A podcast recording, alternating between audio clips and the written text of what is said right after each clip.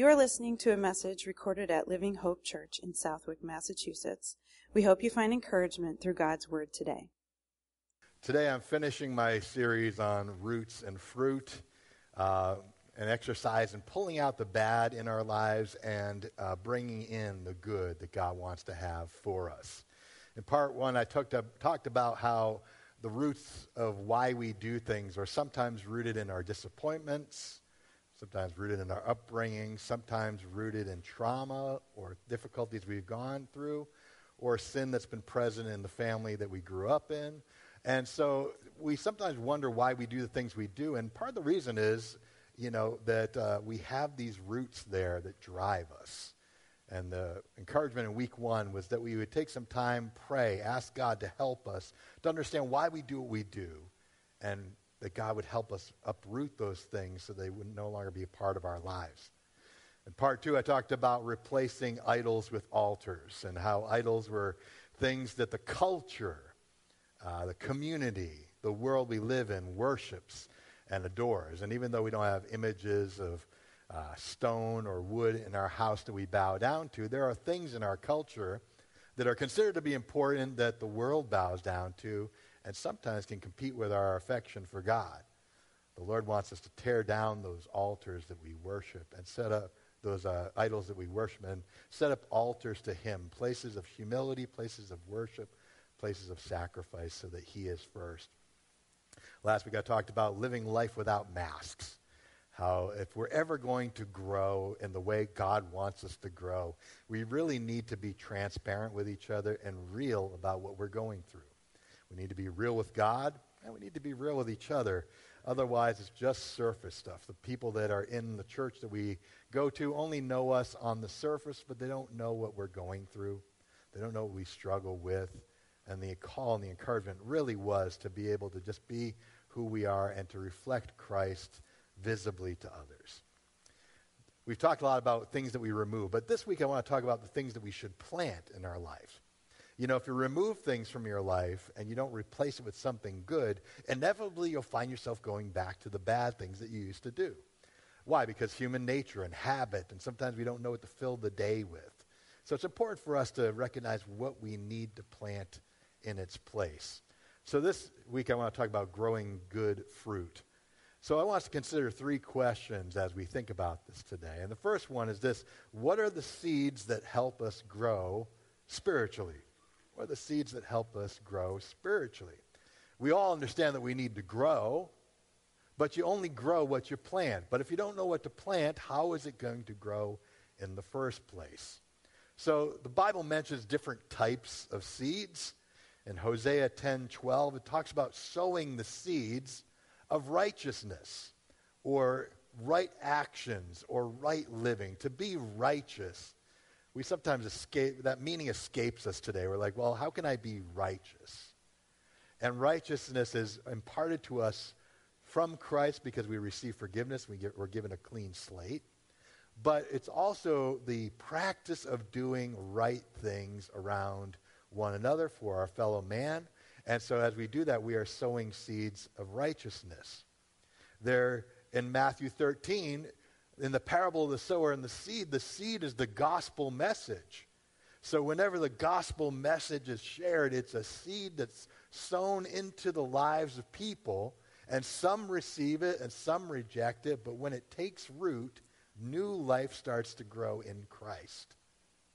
Jesus also spoke about faith as small as a mustard seed. So if you have a seed of faith, that is something that needs to grow. It is something that it starts with the belief that God can or will do something. So there's a seed of faith that we need to have in our lives. 2 Corinthians 9:10 talks about the seed of generosity or giving. Paul is thankful for the seed sown to help his ministry and to help the church. So these are seeds that we need in our life. These are seeds that must grow. The question is are we actively planting those seeds in the way that we live? The only kind of seeds that grow are the ones that we actively plant. So you if you want a garden or if you want a crop or a harvest, you can't go out there and plant tomatoes and expect cucumbers You can't plant cucumbers and expect pears. Each thing will grow after the seed that you planted in the soil of your life. And so when you plant a certain kind of seed, a certain kind of plant or fruit or crop comes up. So it really begins and begs the question what seeds are we sowing if we're not sowing good seed? Seeds or weeds? What are we planting? Matthew 13, the parable of the sower and the seed goes on to talk about a parable about a man who owned a, field and he was growing wheat in that field, and an enemy came along and he sowed weeds into that field so that when uh, the wheat would grow, then these weeds would grow alongside of it. And it would make it really difficult for the laborer that was harvesting the wheat. And so weeds are things that don't belong with the wheat. The wheat is good, it is productive. You can make bread out of wheat. You can't make anything out of weeds but more weeds. So we have to be careful what we're sowing and what seeds that we're actually uh, planting in the ground. The good seeds are the gospel, their generosity, their good works, their righteousness, their faith. But seeds that sow weeds are seeds of doubt, seeds of discord, seeds of dissension and confusion. Just a few of the things that the enemy likes to sow into a church. By the way, I'll say this every October we see the same thing. Uh, you should know that the enemy is actively at work against God's people and his church during the month of October. And I've seen how the enemy can take one little thing and cause people to become offended over that one little thing. Something that wasn't meant an offense, but was taken an offense because the enemy allowed us to, to get offended over something that wasn't offensive in the first place. He tries to sow in seeds of discouragement seeds of dissension, seeds of doubt, seeds of fear, even seeds of depression. That's his calling card. I was sharing this with my son just the other day, and I was just sharing with him is that you can always tell where those voices that you hear in your heart and your head are coming from by which way they're directing you. Okay? So if uh, God brings conviction and humility in your life, it always pushes you closer to God. If it brings guilt and shame and uh, humiliation, then it pushes you further away from God. And so, depending on which voice is leading you in which direction, you can tell whether it's from God or whether it's from the enemy. The enemy will always say, You don't need to go to church. You don't need to pray. God doesn't want to hear from you because you're a mess. And until you get right, God doesn't want to talk to you. That's not God's voice. God's voice says, Come and talk to me because you are a mess. And you need to get better. And the only way you're going to get better is if you spend time with the Lord. So we have to recognize seeds or weeds. What are we planting? God has given us the good seed of His Word. He has given us seeds of faith, righteousness, but we have to make sure that we receive those things and let them go deep into our lives. Secondly, how do seeds grow? Seeds grow when they are cared for, cultivated, and watered. Seeds grow when they're cared for, cultivated, and watered. Let's take a look at 1 Corinthians chapter 3, verses 1 through 9. Turn with me in your Bibles for 1 Corinthians 3. Now, we're going to park there for a little bit and just kind of walk through that completely so that we can understand it a little bit better. But Paul writes this to the Corinthian church. The Corinthian church is not a Jewish church, they're a pagan church. Idolatry was part of their culture. They were very worldly, very carnal. There was a lot of worship of uh, idols and a lot of feasts and celebrations connected to those idols. And so there, Paul had a lot to say to the Corinthian church because there was a lot of instruction and correction that needed to take place. 1 Corinthians 3, verses 1 through 9. We're going to look at verses 1 through 3 first. He says, But I, brothers, could not address you as spiritual people, but as people of the flesh, as infants in Christ. I fed you with milk, not solid food, for you were not ready for it. And even now you're not ready, for you are still of the flesh. Now let's pause here for a minute. Paul addresses the Corinthian church in three ways. And in these three ways, he gives them a measuring stick for spiritual maturity. Uh, we see the first one here refers them to, to them as infants that have not quite grown up yet. infants who are immature and don't know any better. And why does he say this about them? Because although they were Christians, they still acted like sinful people who are still driven by their flesh instead of being driven by and directed by the Holy Spirit.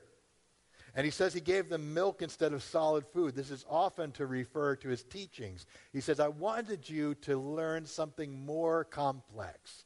I wanted you to go deeper, but you couldn't handle it because you were still so immature and still so worldly.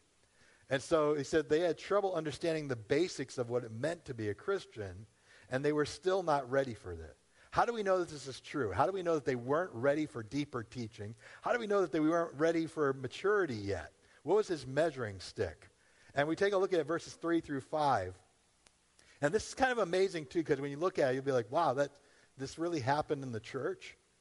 And it says, in ver- continuing on in verse 3, he says, For while there is jealousy and strife among you, you are not of the flesh, you're behaving only in a human way.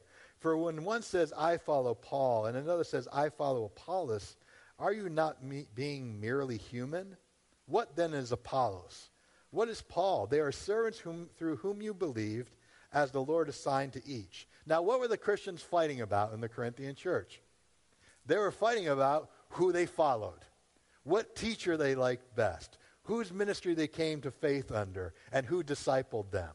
And so if you read in this uh, chapter 3, and you also look in chapter 1, he said there are, there are factions of favorites, if you will. People who liked following certain teachers or certain apostles. They had a following.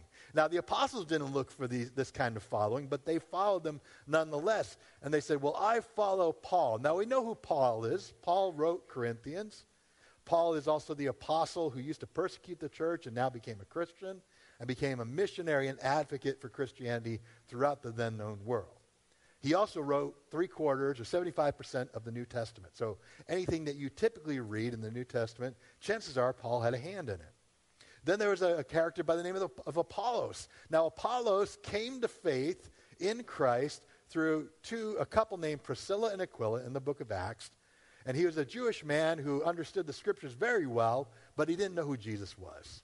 And so he comes to faith in, in Christ, and as a result, you look wonderful tonight, by the way. I just want to say that if you didn't recognize the song. But Apollos was someone who came to Christ, and then he became a teacher, and a very good teacher at that. So some people really liked Apollos' teaching. And then said some follow Cephas or Peter. So the Apostle Peter, he would preach and teach and he would travel and say, Well, I follow Peter. And Paul says, Just the very fact that you have factions of favorites indicates to me that you don't understand deep spiritual truth, but rather you are thinking of things in purely a human way. And the fact that you're fighting with each other, that you're bragging about who you follow, and that you're fighting with people because they're of a different belief system than you are. There are Christians today that kind of think that way and act that way. If you ever go out to a Christian forum or a Christian YouTube station and you read the comment sections, or if you read a post on Facebook and you read some of the comments that Christians have, sometimes Christians can be some of the most argumentative, difficult, and, and, and cantankerous group that you would ever meet. And you wonder to yourself, how in the world can the body of Christ function when we don't even get along with each other? There are Christians who fight with each other over different things. You could be, there are Reformed Christians uh, who love the teachings of people like David Platt, Paul Washer, or John Piper, or even fundamentalists like John MacArthur. And then there's Pentecostal Christians who follow Mario Murillo, Mike Bickle, or T.D. Jakes. And then there's evangelical Christians who follow Steven Furtick, Russell Moore, or Rick Warren. But Christ never intended us to become followers of these people. He intended us to become followers of Christ. And if our following of factions and favorites of people are causing divisions in the body of Christ, that's a tool that the enemy is using. Listen, there's, we're supposed to follow sound doctrine. And there may be some things out there that's a little wonky and a little sideways. We're supposed to follow sound doctrine and to teach and instruct and correct, but not to fight with each other about who we follow and who's better. That's not what we're supposed to do. Take a look at verses 6 through 11. He says, What then is Apollos? And what is Paul? They are servants through whom you believed, as the Lord assigned to each. I planted, Apollos waters, but God gave the growth. So neither he who plants nor he who waters is anything, but only God is the one who gives the growth. He who plants and he who waters are actually one, and each worker will receive his wages according to his labor. For we are God's fellow workers. You are God's field and God's building. According to the grace that God has given me, like a skilled master builder, I laid a foundation, and someone else is building on it. And let each one take care of how he builds on it, for no one can lay a foundation other than which is laid, which is Jesus Christ. So Paul gives the other two illustrations about maturity and spiritual growth. The first one was, are you an infant or are you mature? Sometimes that's a real honest question we need to ask ourselves. But he also gives the illustration of a plant, that a seed that is planted, that someone waters, and then another person uh, contributes to, and eventually we see spiritual growth in their life. And the third example is one of someone who makes a building. building that Christ is the foundation, that when the gospel's preached, a foundation is laid. And each person that comes after that contributes to your life in some way is building upon that foundation so that we, the church, are God's field and God's building. And so that you, as a Christian, may be built up into who God wants you to be, a reflection, an example of who Christ is. So, how do seeds grow? We'll talk about the seed one, since that's what we're talking about today. They're, they grow when they're planted, watered, and are cared for. Paul understood his role in the life of the believer. He understood whether he was the one that shared Christ with somebody and they came to faith, or whether he was this person that was teaching them, or the person that baptized them, or the person that's instructing them or mentoring them. They all have a part to play in your spiritual walk and your spiritual growth. So whether it's Paul, Apollos, or Peter, they weren't factions to follow but rather planters and builders who help the believers grow. We've all had people in our life like that. Your Christian walk may have started with a friend who led you to Christ. And then a church that maybe baptized you in water. But then you were prayed for, and then people that you liked, maybe you had some crazy Pentecostal friends, and I love our crazy Pentecostal friends. And maybe they said, hey, you know, it's great that you you believe in the Lord Jesus Christ, and it's great that you've been baptized in water, but have you been baptized in the Holy Spirit? And maybe a few friends prayed for you to receive the baptism of the Holy Spirit, and you began to speak in other tongues. And maybe you were in a church and you started in one church, but you went to another church. Maybe you were saved in a, in a uh, a Baptist church, but then you came to a Pentecostal church, and then you were mentored by either a pastor or a spiritual leader or a, a deacon or an elder, and maybe they mentored you. Maybe they taught you how to pray. Maybe they taught you uh, how to study your Bible. Maybe they sh- taught you how to evangelize and share your faith with somebody else. And let me tell you something. As you grow in your faith, sometimes as you move along in your faith, you go through different seasons. And as you go through different seasons, sometimes God closes the door on one person in your life and opens the door for someone else. Sometimes a person can bring you into the faith and develop you and help you grow, but then God moves you on, whether you relocate because of a job or God moves you on to another church and that person uh, disciples you and helps you grow, and a new person helps you to grow. Can I challenge you with a thought for a moment? Don't throw away what you've learned from someone else, even though they're not part of your life anymore. Listen, I, have been a Christian a long time. I've been in ministry a long time. And I've learned things from different people in different parts of my life in different seasons. Even the bad pastors, I've learned something from. And it wasn't just how not to do things, although that's part of it. Some of them had good contributions to my life, whether it was to believe God for greater things, or whether it was administrative skills, or how to care for people, or how to visit people in the hospital. My challenge to you is this, is that even though you've been through and to different churches throughout your life, and even though you've had different mentors and pastors speak into your life, don't throw away what they've taught you or what they've poured into you. Instead, remember what they've done. The key in, in, growing in your faith is not to throw those things away. One plants, one waters, but God makes it grow. And each person has a part in growing your life. Honor that person that is, poured into your life in some way.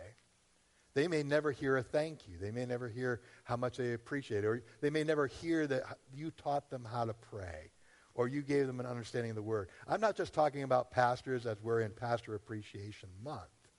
I'm talking about people that were instrumental in you growing in your walk with Christ.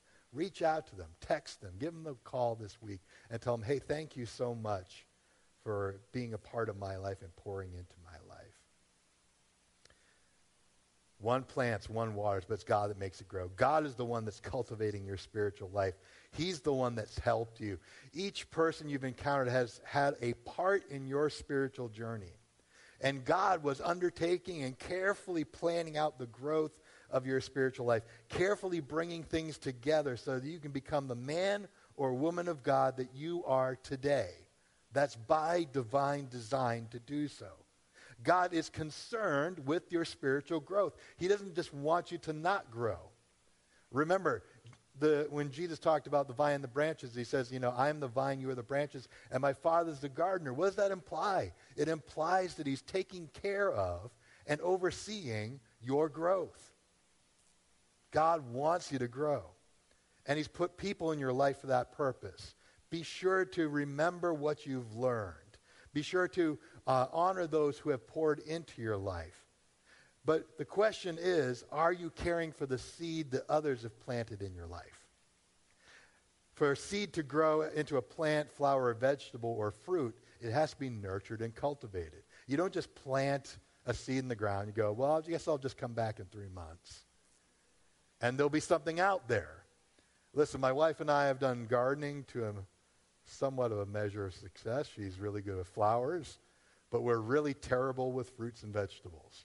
Somehow the, the critters always get to them, or there's some kind of blight that affects them, or some kind of weed that chokes them out, and it doesn't look like we're supposed to. In other words, it takes constant nurturing, constant supervision, and care. The question is are you caring for the seed that others have planted and watered in your life? You have been given a seed. What are you doing to show that your faith has grown? You can't grow unless someone else is watering it, unless someone else is showing you how to care for it, and unless someone else is showing you how to nurture it. Your growth will only go so far on your own. Okay, think about that. You will only progress as far as your understanding. Yes, it's true that you can read the word at home. Yes, it's true you can have wonderful times of worship at home but your understanding will only progress, your growth will only progress as far as your ability to understand. And that's why we need the body of Christ. That's why we need deacons and elders and spiritual mentors in our life. That's why we need pastors. That's why we need that influence in our life. You can very easily be a Christian but not be part of the church, but that's why Jesus created the church for you to be here. And he didn't just create it so that you could sit here in the church. He created it so that the body of Christ might grow and the work of God might go forward into the world. So your part in being part of the church has a purpose.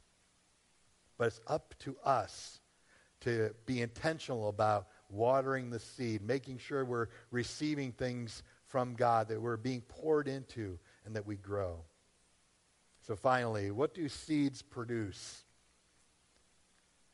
The seeds produce Christian character. Galatians 5 24 through 26 talks about the fruit of the Spirit. I'm not going to go into every fruit of the Spirit today, that's a different message entirely. But I want to take a look at that and say, okay, well, we've talked about the seeds God's given us. We talked about people that have planted and poured into us and, and helped us grow. But what should be the end result of that? It'd be one thing if you were a gardener and you said, kind of said, okay, well, all right, listen, I'm, I'm, I'm planting crops. You know, I'm planting tomatoes. I'm planting corn. I'm planting basil. I'm planting different things. And you've gone through all the process of planting the seed, cultivating the seed, watering the seed, making sure the weeds are not in there. And then harvest time comes and you don't go out and check on it. Like, ah, it's be fine. I'm sure it'll be okay. Then what happens? You lose that crop. Why? because no one's going there and checking on it. No one's checking for the production. And so one of the ways we check our production is what's been produced in our life. Take a look at Galatians 5, 24 through 26. It says, But the fruit of the Spirit is love, joy, peace, patience, kindness, goodness, faithfulness, gentleness, self control. Against such things there is no law. And those who belong to Christ have crucified the flesh with its passions and desires. If we live by the Spirit, let us also keep in step with the Spirit, and let us not become conceited, provoking one another or envying one another. The fruit of the Spirit is the fruit of the Holy Spirit. The Holy Spirit comes into us when we receive Christ as Savior. But the fruit of the Holy Spirit's work in our life is evidenced by the fruit of character that we produce. So the evidence of whether or not Christ and the Holy Spirit is working in us is are we different than we used to be? Or is it kind of like you just slapped a label that says Christian on you, but you're still the same you? You're still rude. You still like to swear a lot. You still don't do things honestly. You still steal. You still do the things that you used to do. The label is actually not helping you. In fact, you're actually hurting the label. When you have this big sign says Christian, but you haven't changed, the label isn't helping you. You're not helping the label either. In fact, people are going, well, what's the difference between me and a Christian? In fact, sometimes there are some non Christian people that are slightly more moral than some Christian people out there. Doesn't mean that Christianity doesn't work. It means that we just have the wrong label. We need to allow what we've learned to get into our hearts. God's Spirit works in us. And as God's Spirit is at work within us and we allow Him to work in us, then we see the fruits of godly character. These are the fruits that were present in Jesus and should be present in us. We need to allow God's Holy Spirit to teach us and change us and help us grow. It's the difference between head knowledge and heart knowledge. There could be Christians that know a lot of Scripture, but they haven't allowed it to get into their heart. You may be able to quote Scripture and quote verses of Scripture. You might be able to, to be able to dissect the different divisions of the Bible. You might be able to exegete Scripture and to be able to, to lead a devotional or even lead a small group. But if you don't allow what God has spoken through His Word to get into your heart, you just know a lot of things, but you don't have a lot of compassion. We're known for our big heads, but not our big hearts. Sometimes we know a lot. And a funny thing that happens when people know a lot is that sometimes they think they're better than other people. I've seen it among Christians. They know so much more, and now it becomes a source of pride. What a backwards way to live. We're supposed to allow God to make us more loving, more compassionate, more joyful. Has any of that knowledge made you a more Christ-like person? If not, then it's head knowledge, not heart knowledge. Some Christians know a lot, but they don't love a lot. Some Christians know a lot, but they don't have a lot of joy. Some Christians know a lot, but they don't have a lot of patience or kindness or gentleness. You may know Jesus in your head, and, but have you allowed his teaching and his influence to get down into your heart? A simple truth, and it's a little saying that will help you. If you know it, then you'll show it.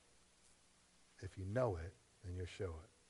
Not know about it, but know it because you've experienced the goodness of God's character at work in you, and you want to share it with other people. As I wrap this up today, the measure of your spiritual growth is simply a matter of doing an inventory. My daughter works at a farm stand here in Southwick, and she works pretty much all summer until about uh, mid-October, end of October when they close up the store. And in there they have different things. They have uh, spices, they have fruits, they have vegetables, they have eggs, they have bread, they have everything. But mostly it's a farm stand that produces fruits and vegetables. And one of the things that they do is before they put those fruits and vegetables out, they look at the fruit, they inspect it. And any ones that have gone bad, or any ones that are imperfect, any ones that are not fit for consumption, those are removed and the, the nice ones are put out. The ones that are fully ripe, the ones that are edible, the ones that are presentable, those are the ones that are put out. And so it's their job to check the inventory to make sure we have enough of certain things.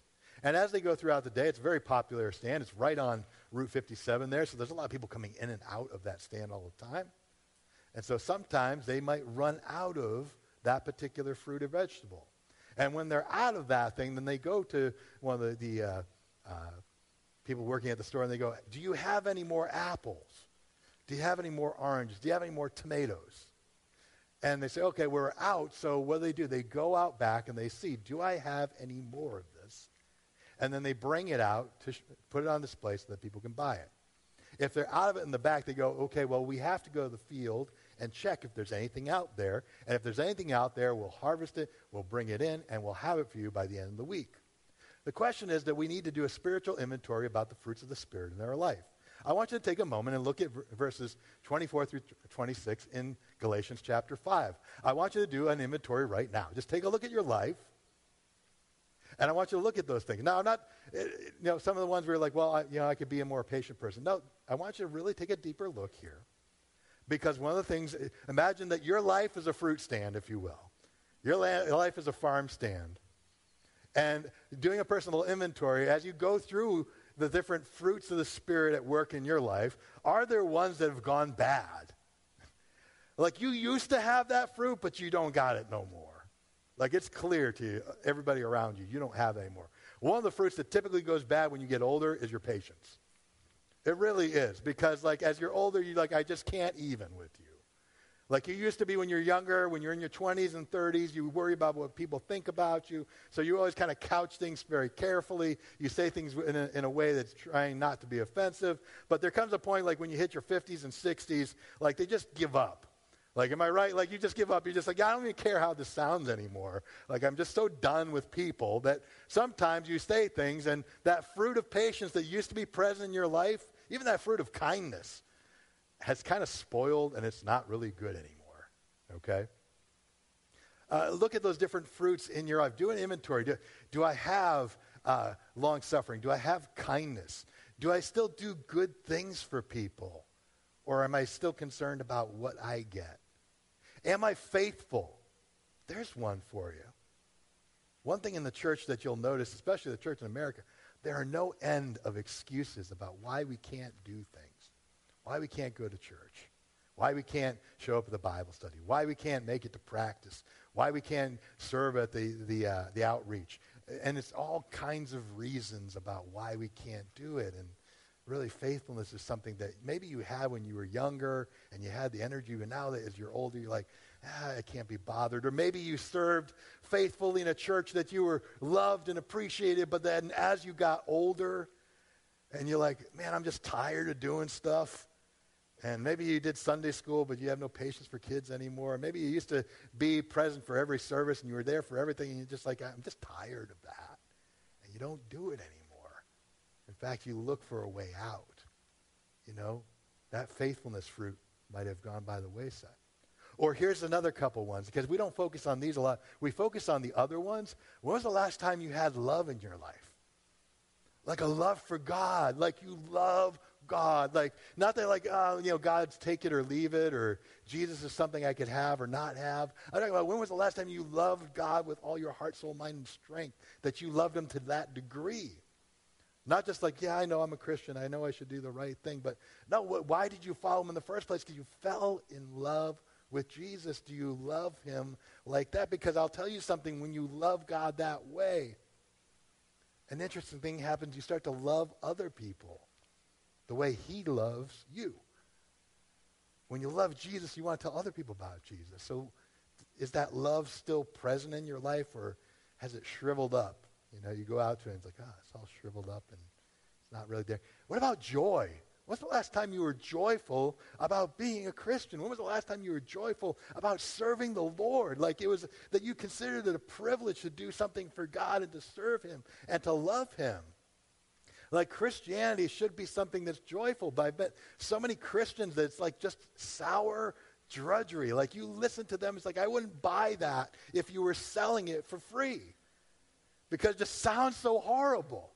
Like Christianity is suffering and drudgery and, and, and you know, and, and rote and following ritual. And you're like, oh my gosh, why would I want that?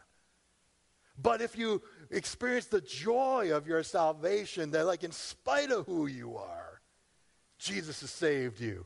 And that as we've been le- learning in our Bible study on Thursday night about what heaven is like and what we can look forward to, there's something that's joy there that you're like, I really love that. Or has it become something where, like, You've got to the point in your life at, where at the fruit stand of your life, you're like, nope, we're out of that. Nope, we're out of that too. What about that? Nope. Yeah. And then you realize there's no fruit at all in your life.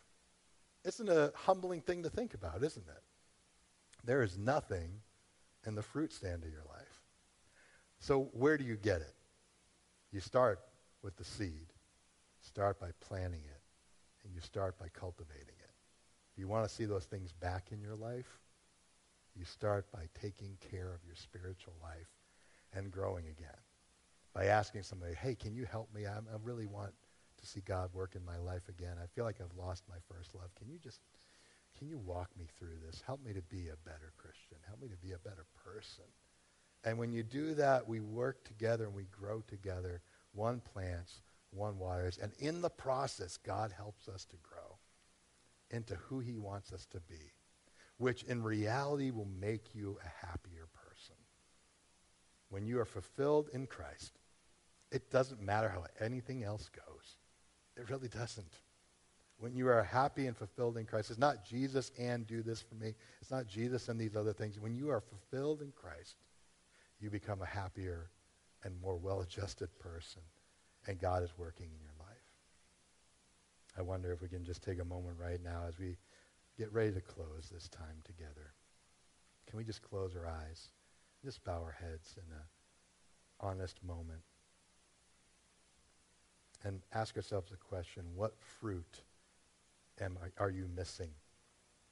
What fruit is maybe gone by the wayside? What fruit is kind of shriveled up and died? Let God's Spirit speak to you. It, they're they're his, his fruits.